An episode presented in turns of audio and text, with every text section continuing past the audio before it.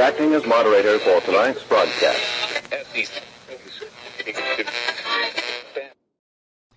I'm your moderator, Chris Paul. Let's be reasonable. You'll never make it to the range while you're scared of the people here. They're not trying to take anything from you. They're trying to give you something back. It's high noon for Friday, October 8th, 2021. Follow the podcast on the Telegram Messenger app at t.me/I'm your moderator or join the discussion thread at t.me/I'm reasonable. You can also find me on Gab and Getter at I'm Your Moderator. The Substack is imyourmoderator.substack.com and the merch site is cancelcouture.com or go direct shop.spreadshirt.com/cancel-couture. Today is the 261st day of Barack Obama's third term as served by the half-dead, demented, degenerate, ventriloquist dummy, fake proxy president, Joe Biden, who was overwhelmingly compromised by the Chinese Communist Party, the patriarch of one of the most corrupt families in American history, and the father of one of the most despicable sons to ever walk the earth. That's Hunter Biden. So congratulations, commies. You determined that your full submission would make all the bad things stop, and finally, you could fortify your little bubble. And within that bubble, there would only be people like you, and no one would ever threaten your delicate feelings ever again. But submitting to evil will never make you happy unless you are fully evil. You have to be profiting from the evil. The evil actually has to make you feel the power that you yearn for. And if it doesn't, you begin to realize, oh my God, I think I have submitted to evil. And you're starting to discover it. And I'm honestly happy that you are. And I'm not trying to make fun of you. I'm not trying to make you feel worse. I'm just trying to get you to recognize it, as I always have been. You should recognize this by now, because there was never a point at which it was any different. I know how you feel. I used to feel the same way, okay? I thought I was being a good person when I voted for Barack Obama over John McCain. And the truth is, both of them are so awful that it probably didn't make a whole hell of a lot of difference morally. I also felt like I was a good person when I voted for Barack Obama over Mitt Romney. And they're both really awful. And maybe it didn't make much of a difference. Although, who knows, maybe Mitt Romney won in 2012. Will we find that out one day? Yep, we might. I also felt like I was a good person when I voted for Hillary Clinton over Donald Trump. And I thought there was no way in the world that Donald Trump would win. I felt not only like I was a good person, but I felt like I was a smart person, that I had put myself firmly on the right side of history. I had done the right thing. I did the thing that smart people do. I had plenty of justifications for why I was doing that thing. It just turned out that all of my justifications were in some way ignorant and in all ways wrong. All right. And when Hillary Clinton lost, despite all of the people telling me that that was impossible, the news said it, the TV said it, social media said it, my friends said it, a lot of the intelligentsia said it. Everybody believed that Hillary Clinton had it in the bag.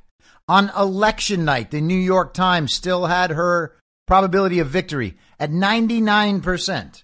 Okay. Now, you could say, well, it's 99%. It's not 100%. That means 1 out of every 100 times you play that game, Donald Trump's going to win. But that's not what happened.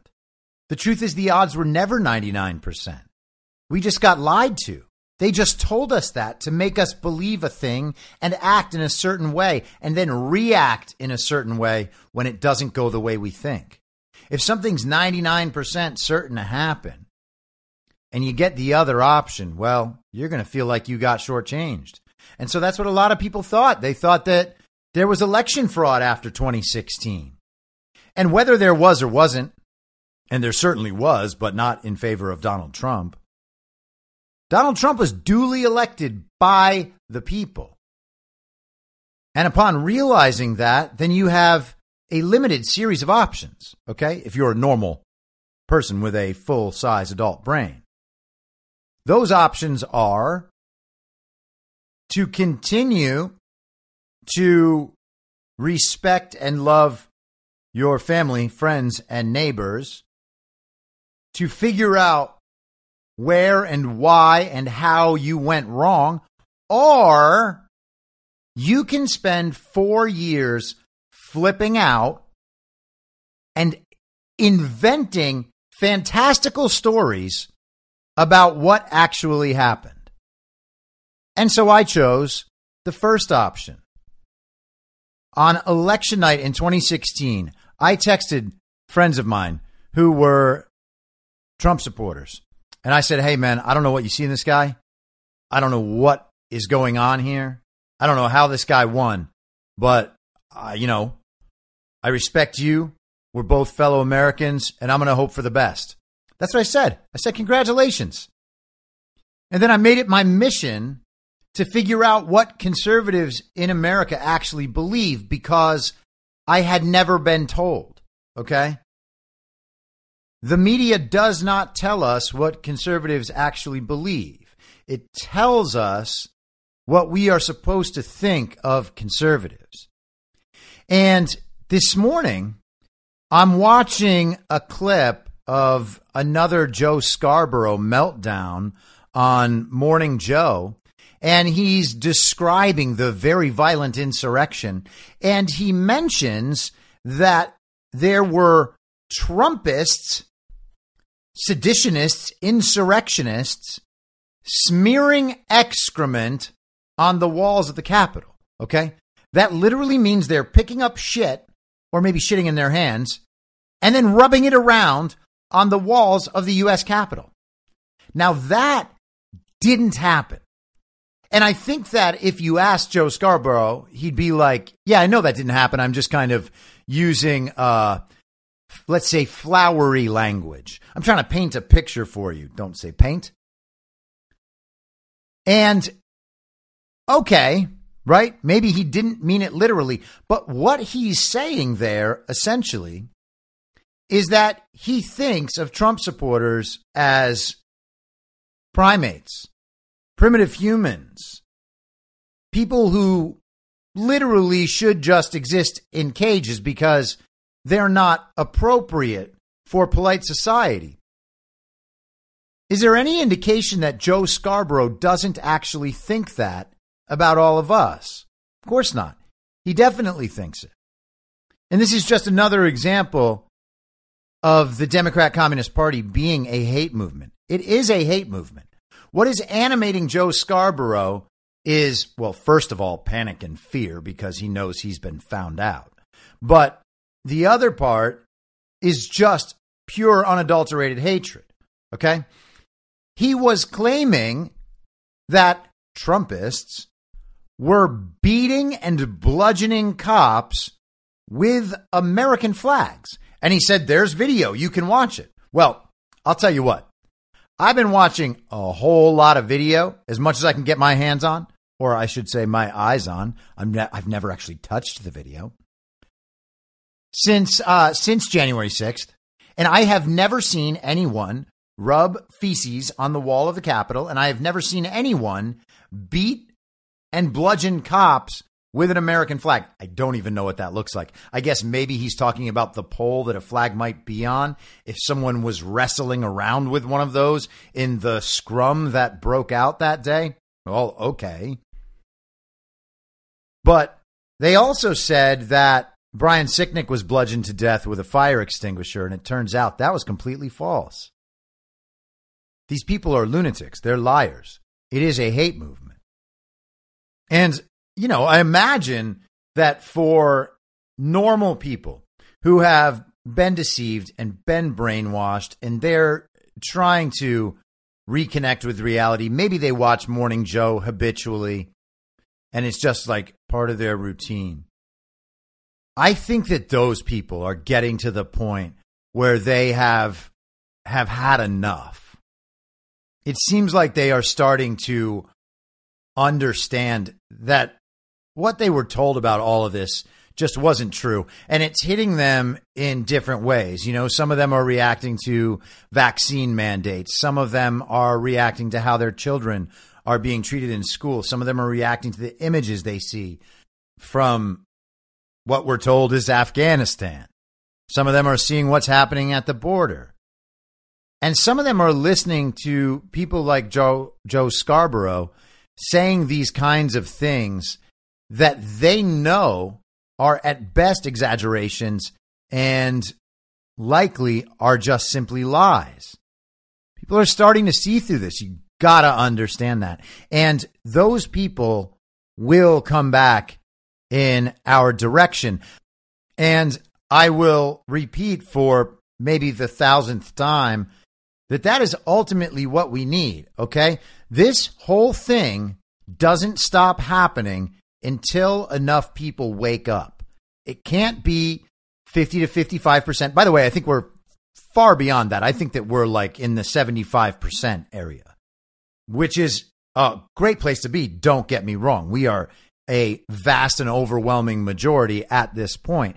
But in terms of dismantling the power structure as it exists right now in its fully compromised and infiltrated form, it is going to take 80%, 85%, 90% of people actually being awake to the point where elements of that infiltration start breaking down, because all those people who were compromised and brainwashed and tricked and went along with this communist program without the full knowledge of what they were doing, when those people start to wake up because they reach their own personal precipice, that's when we get where we need to be.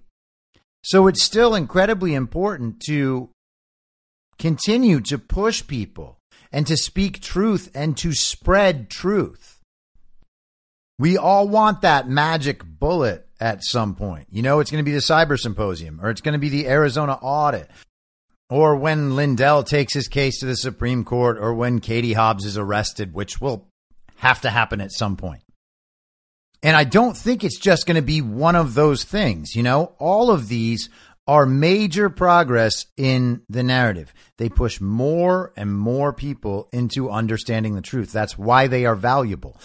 Doesn't mean that something's just going to turn around and everything's going to be fixed the next day. That's not how it goes. But things are moving in that direction. And one of the things that is really setting off normies this week somehow, because it's been happening for the entire 9 months of the fake presidency, is this set that Joe Biden is speaking from at the Eisenhower office building across the street from the White House.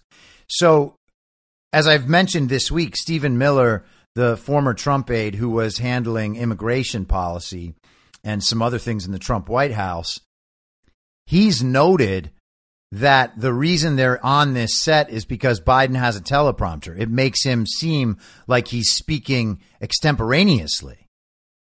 But people are kind of waking up to this, and it's strange, the mechanics of how something like this works. You know, they will initially see this very strange thing, which is that the president, in quotes, is conducting business on a stage in an auditorium with a backdrop set up around him.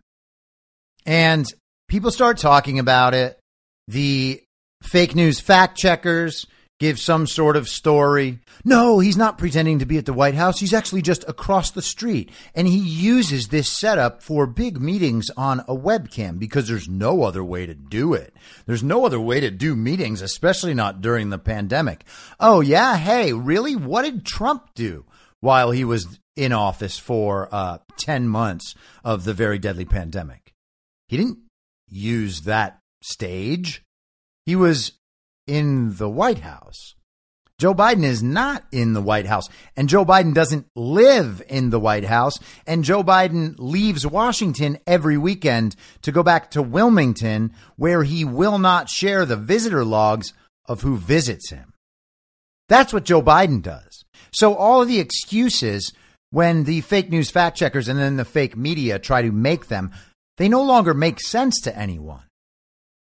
And that's the point at which people start reconsidering their beliefs about all of this, because people don't like to feel stupid. They don't like to feel like they can't explain what's going on. And after having presented themselves for so long as fully knowledgeable, the sorts of people that can just fact check everything left and right because they've read all the fact checks, well, eventually one of those explanations isn't good enough anymore.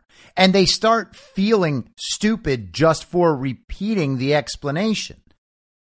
Like when you say to some redeemable communist, somebody who's realizing or should be realizing what they have done, and you say to them, hey, why is Joe Biden like doing everything on a stage set across the street? Like, what's the deal with that? What are they going to say? It's because of the pandemic? I mean, no, it's not. Because they need the space? No. They need the resources? They don't have Skype at the White House? Well, that can't be it. So what's the reason? What is the reason? And they can't explain it, which makes them feel stupid and insecure. And that causes them to begin to have emotional reactions about their belief. Okay? Because where they were last year is that those emotional reactions are all of the more kind of aggressive and confident variety. They think that they actually have ways to slam down the stupid people. And now those explanations don't give them that feeling. Those explanations actually end up making them feel stupid, which means that they are becoming embarrassed by the slogans. There are no slogans that are good enough for them to keep repeating and still feel like they have that confidence, that aggressiveness, that edge. It's not good enough anymore to tell other people that they're not educated. They don't know what they're talking about because they can't even explain simple things like, hey, why is Biden across the street on a stage? Why isn't he conducting his business at the White House like a president does? Why is he giving his own solo speeches on that same stage with different backdrops? Why is that happening? Why isn't he standing in the East Room? Why isn't he giving addresses from the Oval Office? Why aren't his speeches from the Rose Garden? Why are they always on this creepy stage with these creepy backdrops? He just came out today, an hour and a half late for his speech. He was supposed to go on at 11:30 Eastern. He went on around 1 p.m. Eastern. So the media just waited for him that whole time. And then he gave a 10-minute long speech where he lied, blatantly lied about the job numbers and the unemployment situation in the United States. And then he turned tail and left without taking questions. And even the fake news media in the auditorium, they were like shouting questions at him. And they actually sounded angry, like they couldn't believe they were just forced to wait for an hour and a half so that he could talk about his Build Back Better agenda for 10 minutes and then leave. Like on the backdrop behind him, above his head in the frame, right? Because he's standing at his podium. So the backdrop is framed so that it goes around where he's standing. Above his head, it says Build Back Better. To his right, it says Build Back Better. To his left, it says Build Back Better. Now, if you want to get like an angled side shot of Biden, so it's not just the straight on, you shoot from the right or the left. And there's backdrops, I guess we could say, on the sides. Are they side drops? I have no idea what that's called. So they're backdrops on the sides. And on each one of those, it says Build Back Better as well. Build Back Better is the slogan of the World Economic Forum's Klaus Schwab. It is the slogan of global communism as a brand. And so Biden went on television today after a terrible, terrible jobs report, tried to claim that the American economy and the American employment situation was having this spectacular recovery because he got handed something so terrible and now everything is going great. But everything's not going great and everybody knows it. And he comes out, he says that stuff. He goes on and on about Build Back Better and how it's an investment in the future and we'll get to breathe cleaner air. For real, that's part of the pitch. It just automatically results in cleaner air. You implement global communism and eventually cleaner air. And then he turns and runs. If I was in the media, I would be mad at that. Even if I just did nothing but shill for Biden last year, which is what most of them did. I think these people actually thought they were doing heroic work. They were holding Trump's feet to the fire. They were holding him accountable. They were speaking truth to power. That's what they thought. They thought that they were doing something heroic by doing their jobs terribly. They figured it was more important to say bad things about Trump and prop up Joe Biden than it was to tell the American people the truth and do their jobs with some sort of integrity. And now they're getting burned by that. They, like all of the child-brained communists who still pay attention to their work and believe what they say, thought they were going to be honored. They thought that after Biden won, everything was going to be great. They would have all the access in the world because they were good little commies. They would have their questions answered honestly, and those honest answers would always be good news that they could then take to the American people, and all the people would rejoice. This is what they imagined their lives would be, and they're not that at all. They go into these press conferences with Jen Psaki, and she just lies to their faces. She gets mad at them and chides them and makes fun of them. When they try to do their jobs, which is only like 3 of them, by the way, and they are left just embarrassed. They look like fools and they're still wearing masks. They are wearing masks to work and they can't stop because if they stop wearing masks, well, then they're breaking the rules and then they don't have the access and then they can't ask any questions at all. But the truth is them not asking any questions at all would make no difference. They're not the ones getting information for the American people anyway. They're only creating content for their blogs, CNN.com, FoxNews.com, MSNBC. That's all they're doing is creating content. For the most part, other people are getting the news. Other people are figuring out what's going on and communicating that to the American people. How much longer can all of these people continue to be embarrassed by their submission, right? Their submission was supposed to get them everything they wanted. They were promised all this stuff. They thought that the one thing that was holding America back was Donald Trump and Donald Trump supporters.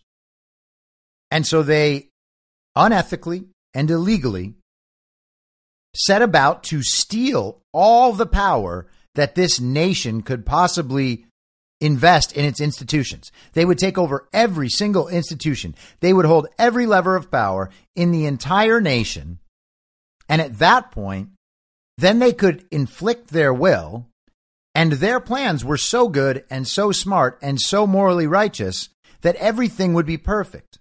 Just get rid of Trump, put his supporters on the back burner, let them know how dumb and evil and bad they are, marginalize them, censor them, put them in jail, do whatever you can, whatever you must do to get rid of these people, because then everything will be okay.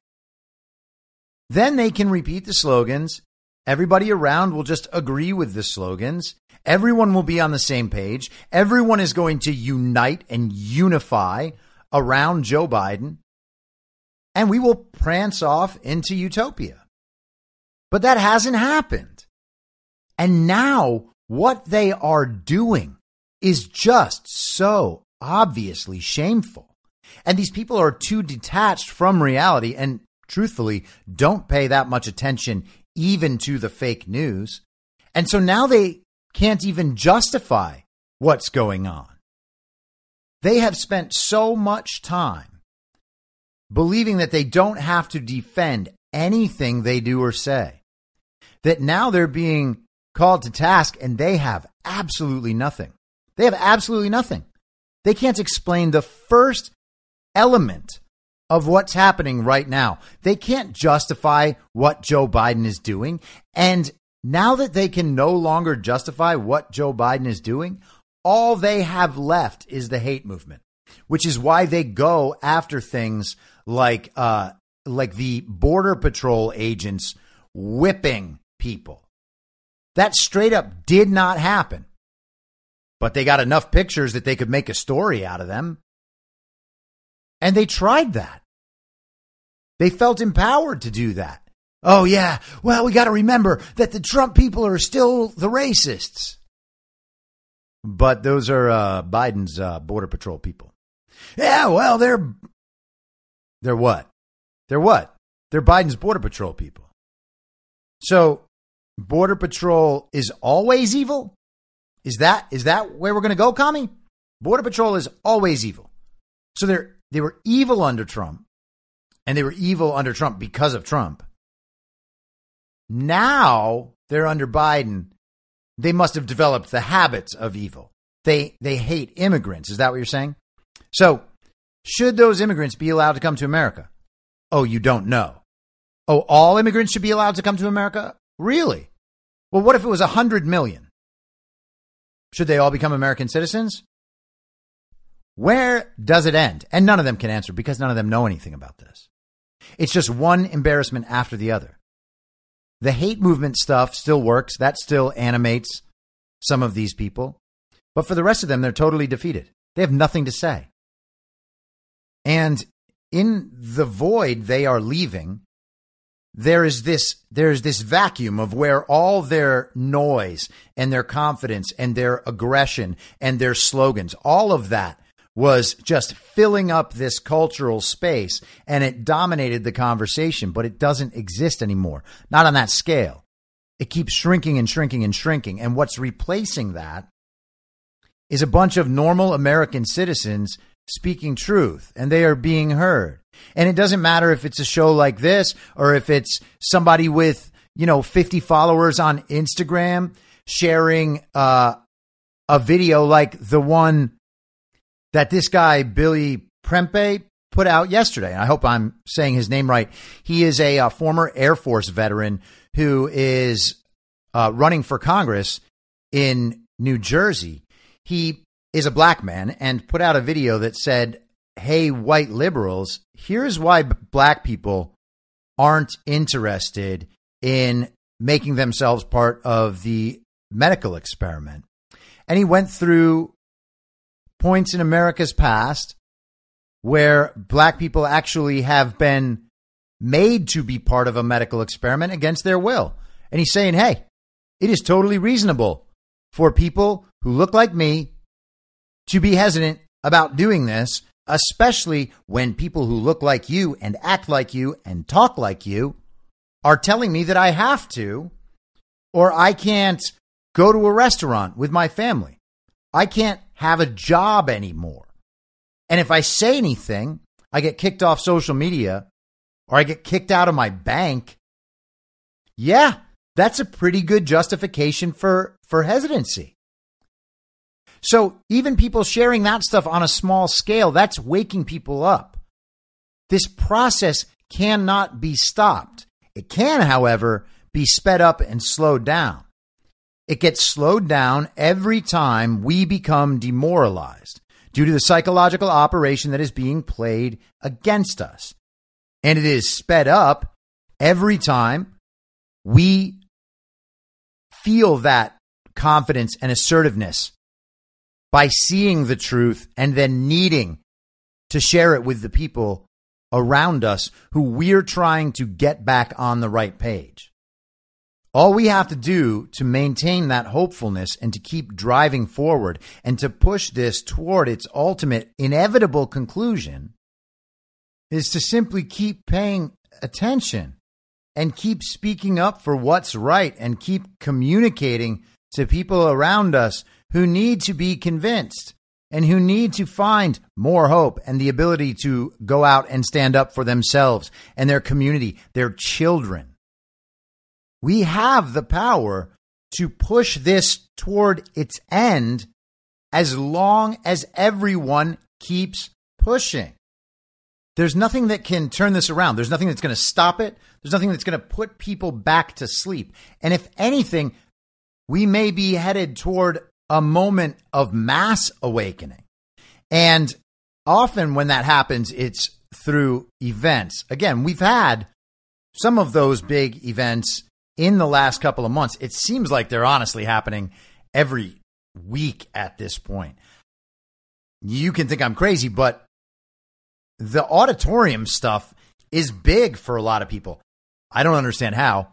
I don't understand why, because I think it's been obvious that he's been fake for the entire time. I mean, I've been saying it every episode for the entire 9 months, but now we've got people like Dave Rubin, who is just a normie dunce, but happens to go on Fox News every now and then. He's saying that to people. Tucker Carlson last night was talking about it. Then Trump shows up on Hannity and talks for 40 minutes about a whole range of issues. It actually was a pretty good interview. I mean, Hannity, I think, is a clown, but the media moves last night were really interesting because Trump like delayed on Hannity. He basically 10 minutes before he went on air on Hannity, which was, I guess he announced at 9:10 Eastern time. He would be on at 9:20. And at 9:20, Sarah Huckabee Sanders and Reince Priebus were on with Hannity until Trump actually came on, which was like, I don't know, 7 minutes later, 10 minutes later. And they were basically laying out the Trump case and talking about kind of the day-to-day nitty-gritty kind of mainstream news. And they were saying things to an audience that probably isn't often tuned into Hannity. And the things that they were saying were true things about what's happening in reality. And it does Trump a favor because now Trump doesn't have to say those things or focus the interview around giving people the facts of what's going on. So Trump delays for, I don't know, 7 to 10 minutes, it felt like. I think I'm probably right in that range. And then he spends the rest of the hour on Fox News laying out his case about just about everything. And I think that for Hannity's audience, an interview like that is probably going to be mind-blowing in a lot of ways. This stuff is entering the mainstream. That's my point. And there is nothing to combat this right now because the slogans on the mainstream left can no longer explain any of the stuff that Joe Biden is continuing to say and do. All they are doing is embarrassing their own audience in front of their audience's friends and neighbors over and over and over again, or they are pushing these people into complete insanity. These people are out there doubling down on pure evil when it comes to masking and vaccinating children, for instance, or setting these vaccine mandates like Los Angeles just did so that you can't be in any indoor public places in a few weeks unless you're vaccinated. They're pushing people to an edge because they are losing. They think they can just go harder. They think that they can constantly dominate the narrative because they have always been able to constantly dominate the narrative. But they're not at that point anymore. They don't have that control. They don't have that audience, and no one believes them.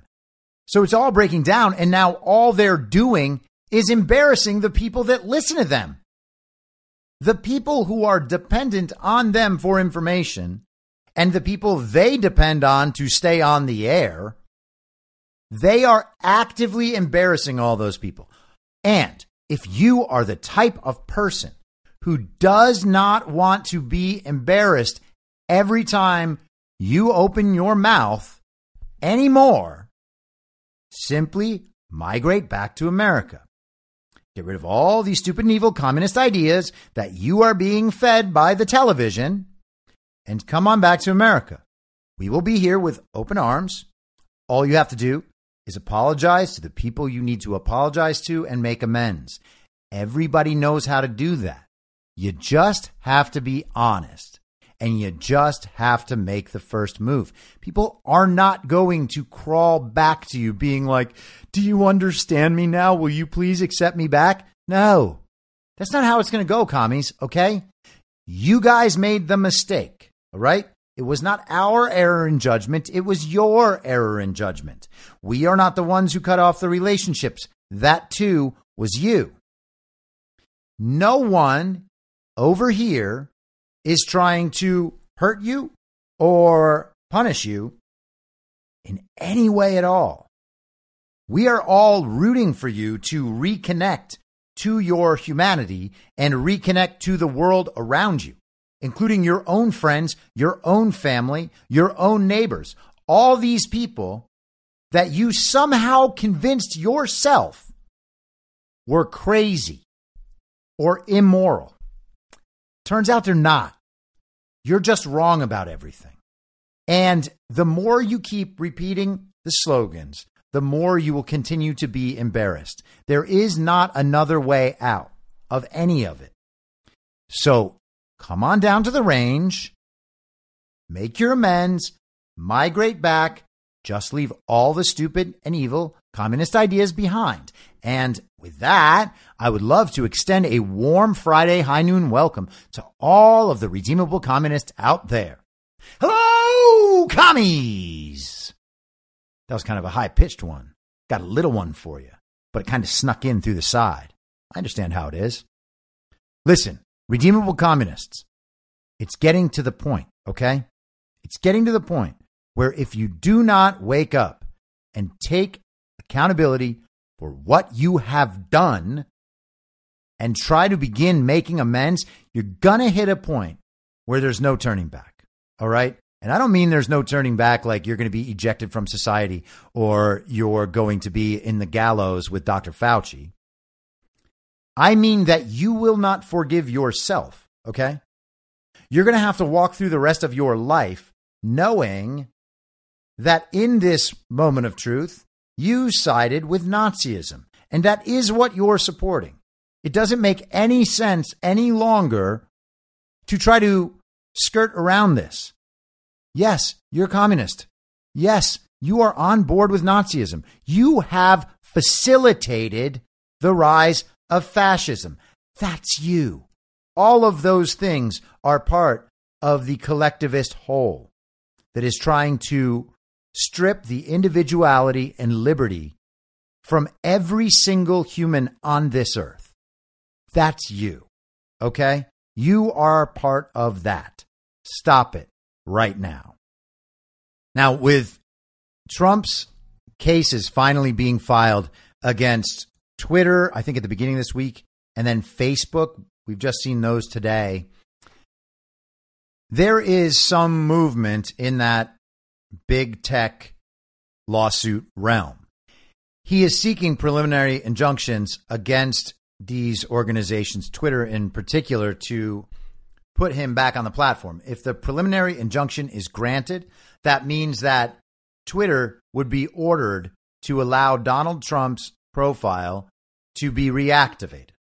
And the expectation would be that everyone else's profile is reactivated at that point as well. Now, I'm not going to spend a whole lot of time on this, but I have spent some time thinking about it. And I think that that would be a relatively incredible moment because a lot of the blue and on crazy people on Twitter, like Rick Wilson, who is having an absolute panic attack and meltdown on Twitter today because the people around Trump are just going to ignore the January 6th Commission subpoenas. Because, of course, they are. The January 6th Commission is completely illegitimate. He's having an absolute meltdown about this. Imagine what happens if all the people, like, first of all, if Donald Trump is back there, unbelievable, unbelievable. It would be amazing. But even if people like me and all the other people who have been banned from that platform for saying true things, all those people flood back onto Twitter and just decide that we're going to come out guns blazing on Twitter and just be like, OK, well, here's what everybody really thinks. Now there is no further restriction on what we're allowed to talk about, what we're allowed to say. These people cannot censor us any longer. So here, Twitter, here's the truth. Here's the truth now that we can't be shadow banned. Watch how many retweets we get, Twitter. Watch how the conversation changes. Watch what the conversation looks like when it's not all bots propping up fake news. And that's what Twitter is now. People are on there arguing with bots. Bots are on there supporting fake news and terrible nonsense opinions. What happens when reality is not censored any longer? Okay. The craziest thing is that social media and the television, for so many people who voted for Joe Biden, that is their only connection to an external reality. All right. I'm not saying they never leave their house. They put their mask on and they go to the grocery store. They get that. They bring it back home. They go out occasionally on a date or with some friends or with their family, and they make sure to only put themselves around other people like them. And of course, that's why the vaccine mandates exist. That's why they're supported, because the people in the hate movement do not want to be surrounded by the people they hate. That's ultimately what this is. No one is worried about their health. And if they are retarded. Okay? That's it. There's no smart way to be worried about coronavirus still. There's no smart way to worry about the unvaccinated if you are vaccinated, and worry about the unmasked if you are masked, unless you also know that your vaccine and mask don't work. And if your vaccine and mask don't work, then trying to make other people do it so they can be around you isn't smart. No one can explain that. OK, none of these people can explain it. I'm not saying they won't say it, and I'm not saying they don't actually believe it. I'm saying they can't explain it, which means they also can't explain it to themselves, which means that the operative motivation for them is not the truth about the vaccines and masks working. It's that they don't like the people who aren't following the orders. They want everyone to submit as they are submitting. That is what makes them feel safe, knowing that everyone around them has submitted just the same. But online, the television, for the most part, that is their reality. So what happens to their image of the world? What happens to their reality when the censorship goes away? What happens when they suddenly realize, oh, my God, every time I say something, all of these people just completely obliterate every single bad, nonsense, fake news point that I make.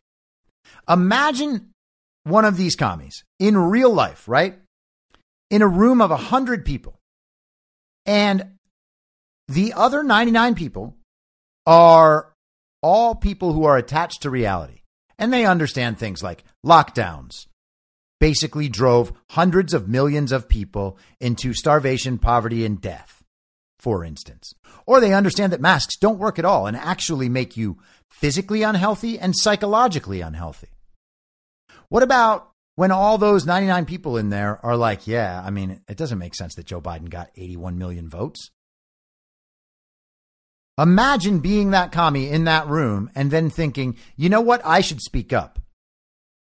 That doesn't happen because they are scared of everyone who doesn't declare themselves to be just like them.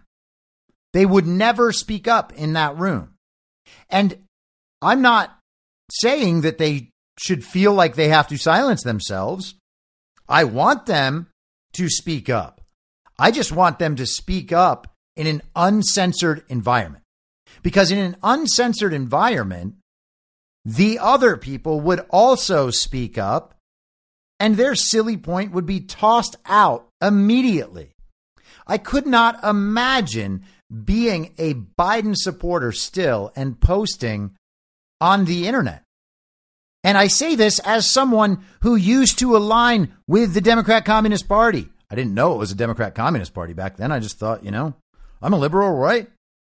I like Barack Obama. Yeah, okay, I was wrong. Got it. But I know what it's like to post the stuff I was posting back then. I was in the Los Angeles environment. So I got stuff from the other side because it wasn't quite censorship back in, 2014, 2015. We didn't have it like this that's going on now. These people are so accustomed to never, ever getting blowback. And when the blowback comes, there's a bot army that'll knock that down. They'll talk about how evil and stupid that person is. They'll call them a domestic terrorist. And they'll be like, yeah, well, everybody agrees with me except the domestic terrorists. That's what they actually think. They would not speak up ever again if they knew how outnumbered they were in reality. They only operate from the position of knowing they are in a majority. You put me in a room of 100 people and the other 99 are Biden voters, I'm still exactly like this. There is nothing in the world that could make me silence myself in the face of that. I mean, obviously, if they decided to all try to pummel me and break every bone in my body, well, eventually they might be successful in that, and then I'd be dead. Okay, so that I guess could silence me, but there's nothing else. They're not going to try to embarrass me or call me stupid. I will take them on one by one and clown each and every single one of them because none of them know anything. Imagine being them in reality and finally understanding that they do not have a majority opinion. That's what happens if Trump is able to win a preliminary injunction in either or any of these cases. Once the censorship stops, whoo boy, that is going to be like a bullet train to victory. That is going to push the worst possible actions from the other side. You gotta imagine that the other side still has some really terrible moves left. And right now, one thing I really have my eye on, I don't want to go into this too far because I truthfully don't know about it enough yet. I'm not certain that my inclination is correct at all, but I am really watching this lead up, ramp up into a conflict with China. I don't think that a full blown conflict with China is in our future if our side does what it needs to do.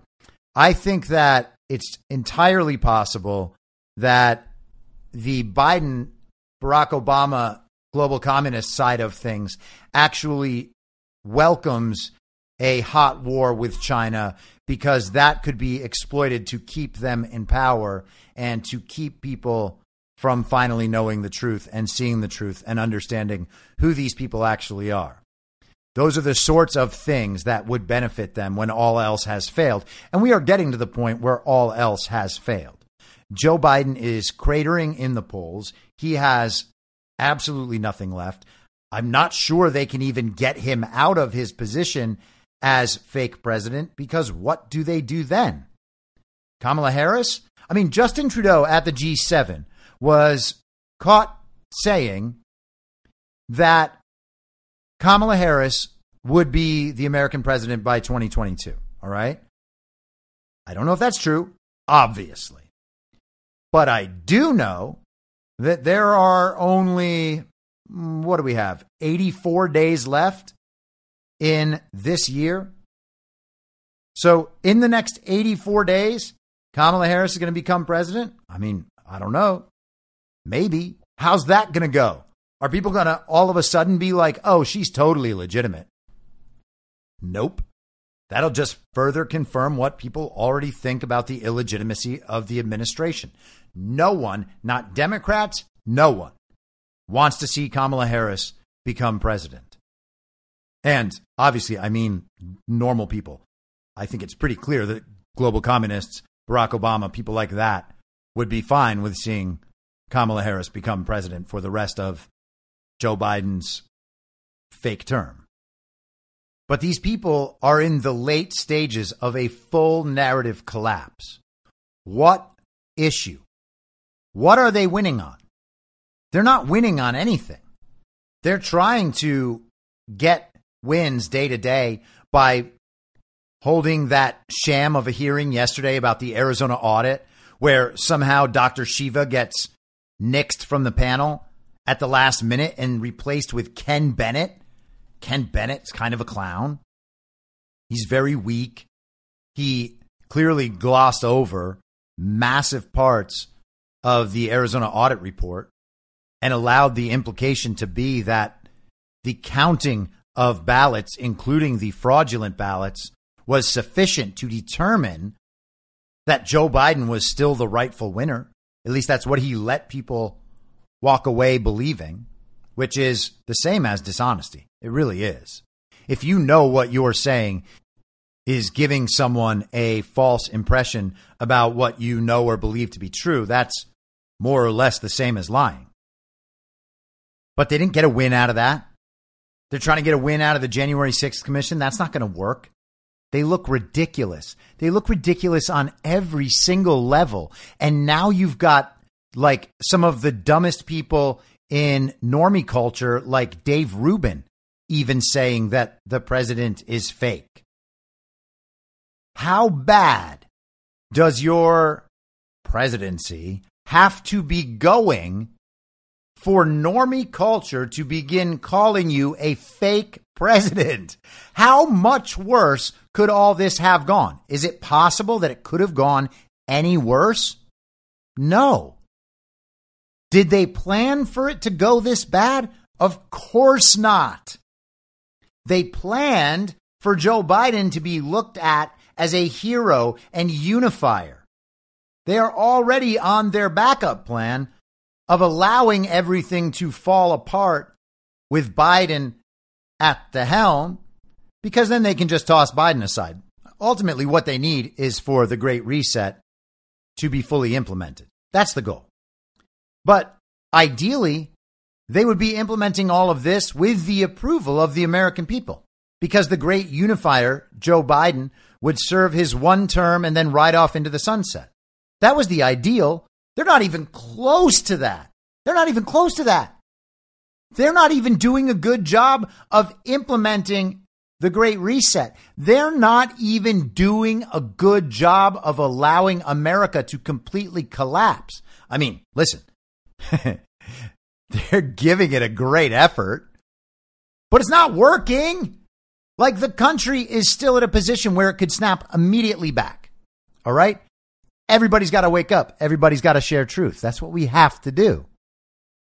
Now, I want to hit a few stories because I know I've been kind of ranting and hopefully tying stuff in all week, but a lot of rants. So I want to hit a few stories before I go.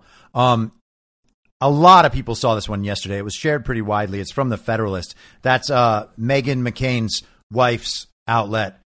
Her wife is the cuck Ben Domenech, who has still not really addressed election fraud in his outlet. The Federalist is taken more seriously than it should be, considering how poorly they've done about COVID and election fraud.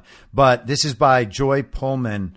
From yesterday, October 7th, Joe Biden's vaccine mandate doesn't exist. It's just a press release. Now, it's nice that she says that on October 7th. I believe I said that on September 10th, the day after Joe Biden gave his press conference, his vaccine mandate release, his release party. Yes, we've all heard about Joe Biden's alleged vaccine mandate for private companies employing 100 or more people. It was all over the news even before he announced it on September 9th. His announcement has jeopardized the employment of millions of Americans and increased worker shortages in critical domains such as healthcare. There's only one problem. It's all a mirage. Biden's so-called vaccine mandate doesn't exist, at least not yet. So far, all we have is his press conference and other such made-for-media Huff puffing. Okay. I mean, I guess that's creative writing. No such rule, even claiming to be legally binding, has been issued yet. That's why nearly 24 Republican attorneys general who have publicly voiced their opposition to the clearly unconstitutional and illegal mandate haven't yet filed suit against it. The office of the Indiana Attorney General confirmed for me. There is no mandate to haul into court, and that may be part of the plan. According to several sources, so far it appears no such mandate has been sent to the White House's Office of Information and Regulatory Affairs yet for approval. The White House, the Occupational Safety and Health Administration, OSHA, and the Department of Labor haven't released any official guidance for the alleged mandate. There is no executive order. There's nothing but press statements. Despite what you may have been falsely led to believe by the media fantasy projection machine, press statements have exactly zero legal authority. There is nothing there yet that gives employers any mandate. Stephanie McFarland, spokeswoman for the Indiana Occupational Safety and Health Administration, told me October 6th. The president made an announcement on this asking OSHA to do it, but we've not yet seen anything come from it.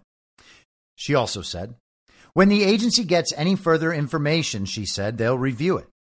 To impose the public perception of a mandate, the Biden administration is following an unusual rulemaking process it also employed earlier this year called an emergency temporary standard. The spring ETS rule took nearly 6 months to issue. Meanwhile, companies are telling reporters their vaccine mandates will have, at the latest, December deadlines. For those who can't calendar, Jesus. So bad. That's 4 months after Biden's non-existent mandate was proclaimed. Why does everyone feel the need to try to talk and write like they are an influencer? I'm on a tangent right now because I see this way too often and it is so annoying. And it is like the Jen Psaki prescription for everything. I swear, it seems like Jen Psaki is running the public-facing White House as if it is a branding opportunity on Instagram. And I'm not going to try to go on too long about this, but I want you to see if you agree with me. Assuming that you have some idea of what Instagram influencer culture is like, everyone on there is basically always trying to curate a fake life for their followers because their followers are strangers. And what they ultimately want to do is make those strangers like them a lot so that they will pay attention to them a lot. And eventually their attention can be monetized so long as the influencers are willing to shill for products and political points of view. And by the way, people think that the political point of view thing is not part of the monetization. It absolutely is. OK, in Biden's COVID relief packages and in state COVID relief packages, this has been happening for the last 18 months and truthfully, probably a lot longer. But there are actual budgets from the state and from the federal government that are devoted to marketing and messaging. OK, and when they say those things in this late part of the 2010s and the first part of the 2020s, what that means is paying influencers to spread their message for them. All right. It's no longer about television and newspaper advertisements. They're not doing public service announcements and they're not doing like the campaign ad style, like I'm Gavin Newsom and I approve this message. What they're doing is taking ostensibly non-political viewpoints and local, state and the federal governments are paying social media influencers to push that message out. This is a strategy, okay? And it's one that they believe is very, very effective. This is part of the Defeat Disinfo campaign. That's Stanley McChrystal.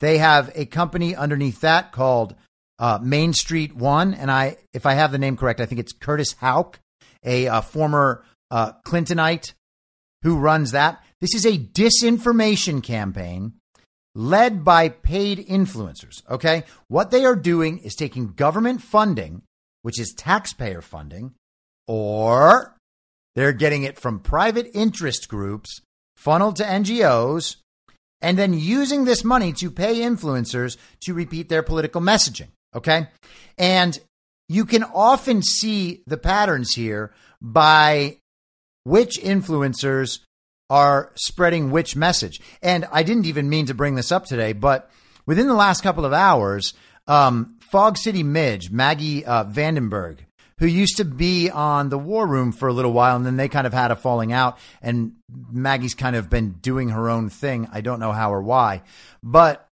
she's been going after Wendy Rogers, and I have no problem with people using their discernment and trying to figure out whether or not Wendy Rogers is a good guy or if she's just trying to increase her political profile. It's a worthy question. I am almost completely on the side of Wendy Rogers is one of the good guys, and she's doing a great thing. I actually think that her initiative to decertify the elections by creating consensus among state representatives around the country and building that as the central movement, I think that could be effective. OK, and I would like to see it be effective. So I continue to support Wendy Rogers. But Fog City Midge is going after her hard, calling her a grifter, saying we should focus on 2022. There is no focus on 2022 if you don't fix 2020 first. So what you can see is someone who is out there has an audience that listens to her. People will not think that she is shilling for the Democrat Communist Party. But, you know, I talked about the rhino threat yesterday. Should we expect that she couldn't monetize her audience to be able to spread the rhino message that we should look forward, that we should stop worrying about election fraud, that people like Wendy Rogers, who are sticking their neck out there? I mean, yes, she is raising her public profile, but she's also raising it on a third rail of American politics. You know what I mean? That's an awfully hard road to travel if what you want to do is get paid by the mainstream. It's literally the hardest road to travel if you want to get paid by the mainstream, unless the goal is to build your public profile up enough and then take money to silence yourself. I don't see that from Wendy Rogers. OK, I just don't. But you got Fog City Midge, you got that clown and Zero Molly anomaly on Instagram, and people like that are largely promoting anti-MAGA messages. Who's to say that they're not part of the same grift that all of the normal Hollywood influencers are taking part in? All these big celebrities, all these fashion bloggers, all these influencers are not supporting the Democrat communist agenda at every turn because they are just dyed-in-the-wool communists. Certainly some are, like Mark Ruffalo, right? But not all of them are. Most of them are getting paid to join these campaigns. If they have hashtags in their post, there is a very, very strong chance that they are being paid by some government organization or some quasi-government organization to relay those messages to the public. We are being propagandized, and we are the ones paying for the propaganda. Back to the article. I'm just going to skip down a little bit. You can read this on your own if you like. But who needs the Constitution when you have an American people conditioned for compliance with even wildly outlandish things the screen people insist they must think and do? The screen people. OK, well, all right. But she is right. That's a valuable point. They can do stuff that is extra legal, just outside the boundaries of law. They will say it. People will believe that the president saying something is the same as the office of the president doing something. But of course, Biden's not even the president. The point is, the media covers everything as if it's legitimate. The media is what gives this stuff legitimacy, and the people are conditioned to go along with whatever they're told at this point. At least a certain number are. That number is decreasing. Thank goodness. Earlier this week, the Wall Street Journal published a letter from Bruce Atkinson making several excellent observations about the non-existent mandate, including the following. The mandate's non-existence shields the Biden administration from legal challenges that may ultimately restrict the Occupational Safety and Health Administration's authority. Yet the mandate is still effective at compelling industries and companies into compliance, as it leaves room for any eventual issuance to target non-compliant entities. This implied cudgel is particularly effective on industries and companies that are dependent on federal spending or the goodwill of federal regulators. The non-existent mandate also allows so inclined state and local governments and companies to issue their own mandates, seemingly in lockstep with Washington. The Biden White House has been well served by presenting a non-existent mandate as a done deal.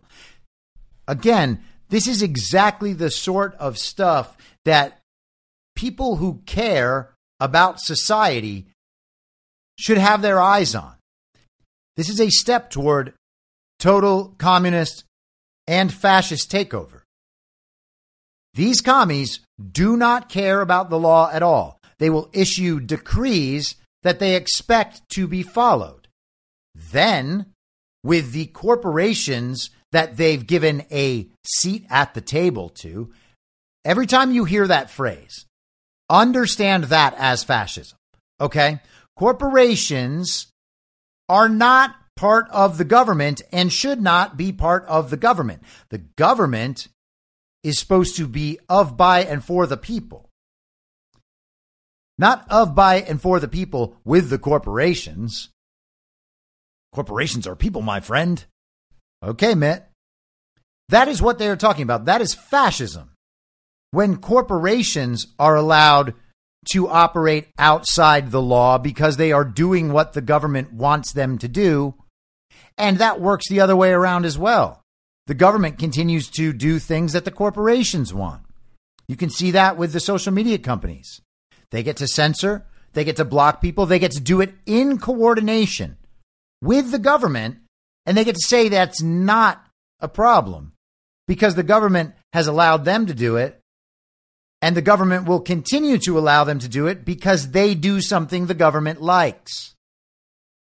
And so now we have the government and the corporations telling people that they must get this vaccine, even though neither party has the legal constitutional authority to implement a vaccine mandate. And people will go along with it because they're scared of being put out of their jobs.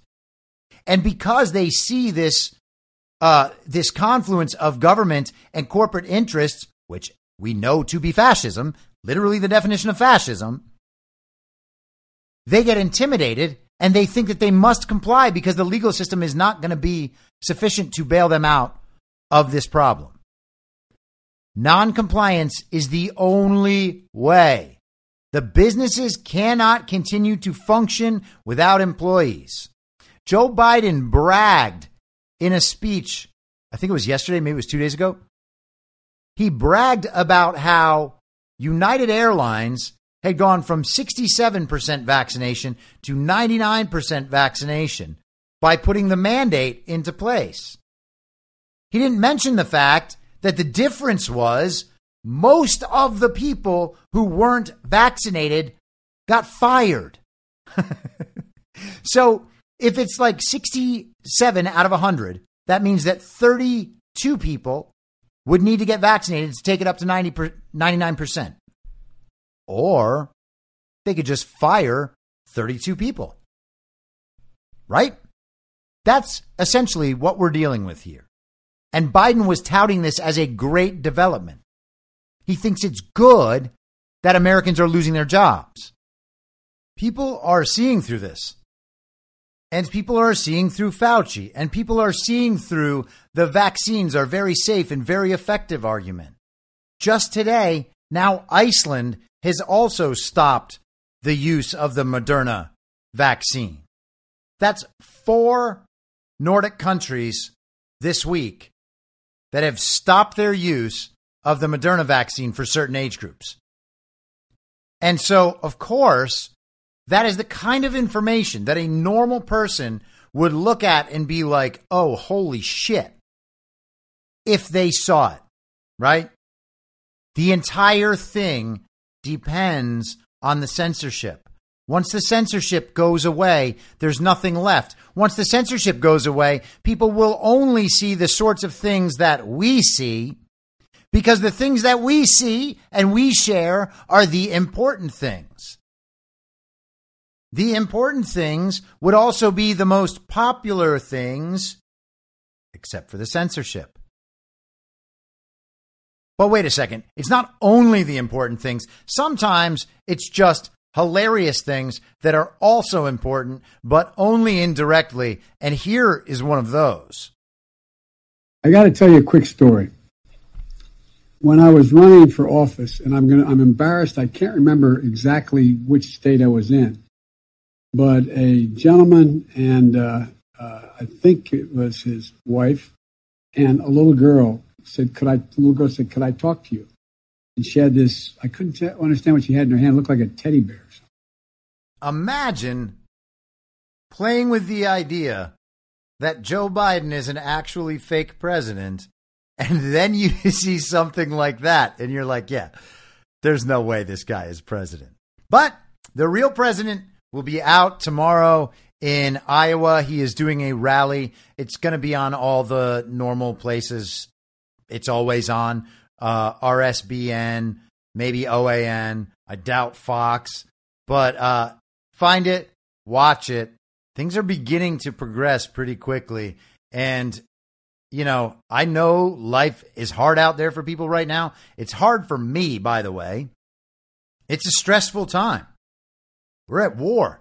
We are constantly trying to prevent ourselves from being demoralized by this element in our culture. It's not easy. It's stressful. It's hard for me, but you got to stay focused. You got to pay attention. You got to stay positive, and you got to do whatever you can to continue keeping yourself okay, so we can ride this out and spreading as much truth as you can so that we can push this over the goal line, because we are getting there, and it is going to happen. It is inevitable that it happens.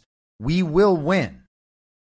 And I'll be back on Monday at the same reasonable time on the same reasonable podcast network. I don't have a network. Masks and lockdowns don't work. They lied to you about a pandemic. And Joe Biden will never be president. Good luck.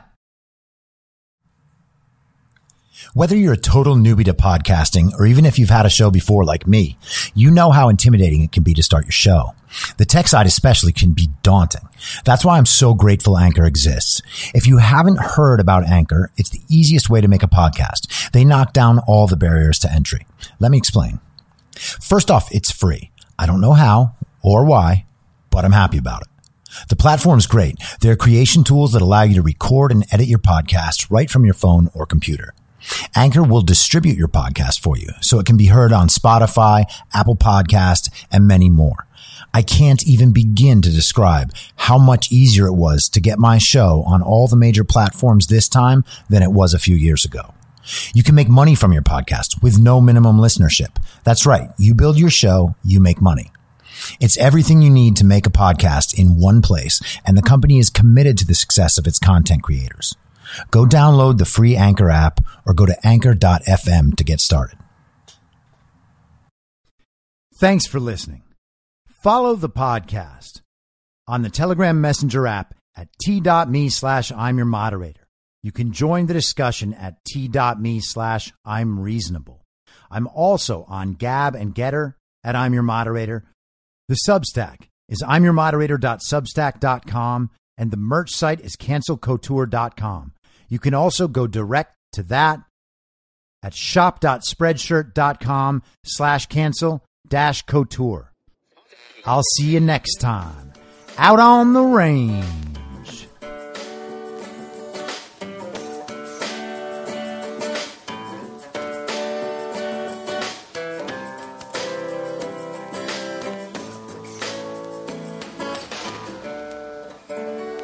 Acting as moderator for tonight's broadcast. In my mind, that's the end game. Thanks for listening. If you'd like to follow what I'm reading and thinking throughout the day, you can do that by downloading the Telegram Messenger app and going to t.me/I'm your moderator. On social media, you can follow me on Truth Social, Getter, and Gab at I'm Your Moderator. I also have channels on Rumble and BitChute. If you'd like to follow the writing, you can find me at imyourmoderator.substack.com. The merch site is cancelcouture.com, or go direct shop.spreadshirt.com/cancel-couture. If you'd like to support the podcast financially, the best place to do that is Ko-Fi. Go to ko-fi.com/I'm Your Moderator. And all of these details will appear in the show notes with each episode. I'll see you soon down on the range.